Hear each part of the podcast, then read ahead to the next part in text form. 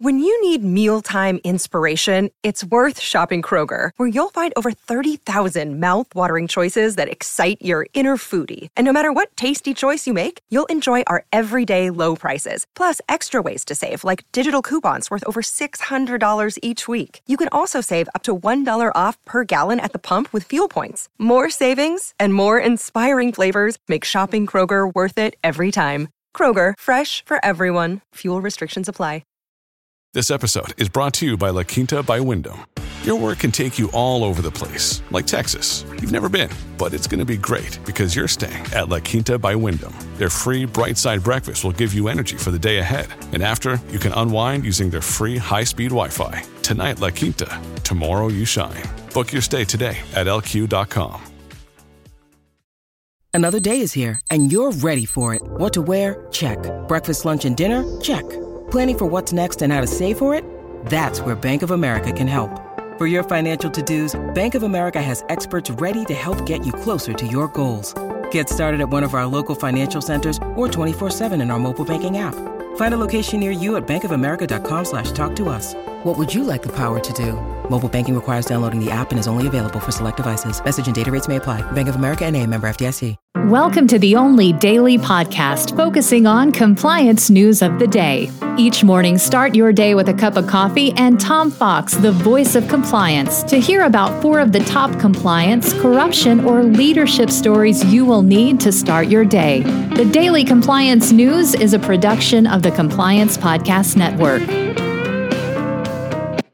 First, a word from our sponsor.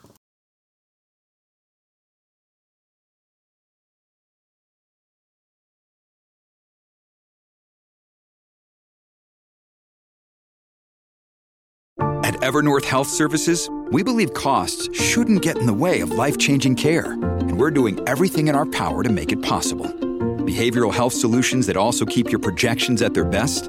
It's possible. Pharmacy benefits that benefit your bottom line? It's possible. Complex specialty care that cares about your ROI? It's possible. Because we're already doing it. All while saving businesses billions. That's Wonder made possible.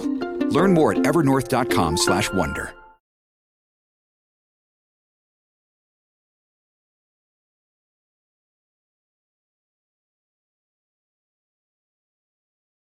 Daily Compliance News for February 26, 2022, the Distributors Settle Edition. We begin with that story from the New York Times as distributing three major pharmaceutical distributors and Johnson & Johnson have finalized a $26 billion deal with states and cities to end opioid lawsuits. They announced that uh, settlement on Friday with a supermajority of states and localities had accepted the terms. Uh, by signing this deal, thousands of local governments as well as states have agreed to drop their opioid lawsuits against the companies and have agreed not to bring any action in the future. In its sweep and bottom line, the deal is second only to the big tobacco settlements of the late 1990s as a multi state agreement. So, a big settlement in the opioid crisis. Next up from Reuters, the SEC is investigating Goldman Sachs over employee communications that were used in channels not approved by the company. The Wall Street Giant said in a regulatory filing is cooperating with the SEC in providing necessary documents required for the investigation.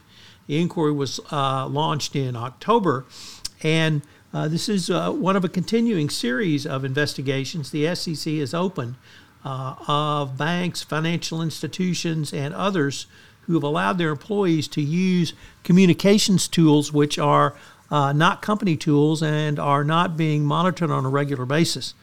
I don't know why this continues to happen. Perhaps it's a legacy problem. But uh, if you are in a regulated industry and you're allowing this to uh, go on, uh, you're risking a very big fine from the SEC. Next up from the Daily Mail, a not often contributor to the Daily Compliance News. Turns out that Roman Abramovich, the owner of the Chelsea Football Club, uh, has been identified in some government documents in the uh, United Kingdom as being linked to Putin's regime and public association with corruption activities and practices. Uh, Downing Street did not name him as uh, covering sanctions, and the Daily Mail, at least, has called for him being stripped of the Chelsea Football Club.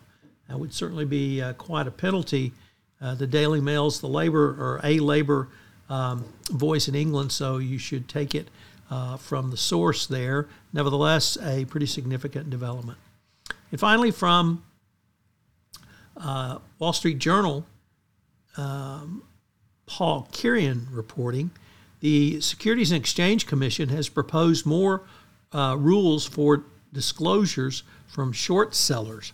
The SEC pro- uh, proposed uh, rules aiming at uh, increasing transparency uh, where uh, traders borrow company shares, then sell them in hopes of buying them back at a lower price in the future. Under the proposed rules, market participants that hold large short positions would be required to report those positions and related short sell activity to the SEC uh, literally on a monthly basis. So, big change for reporting or potential reporting from uh, the SEC on shorts, and uh, we're going to see where this one goes with us.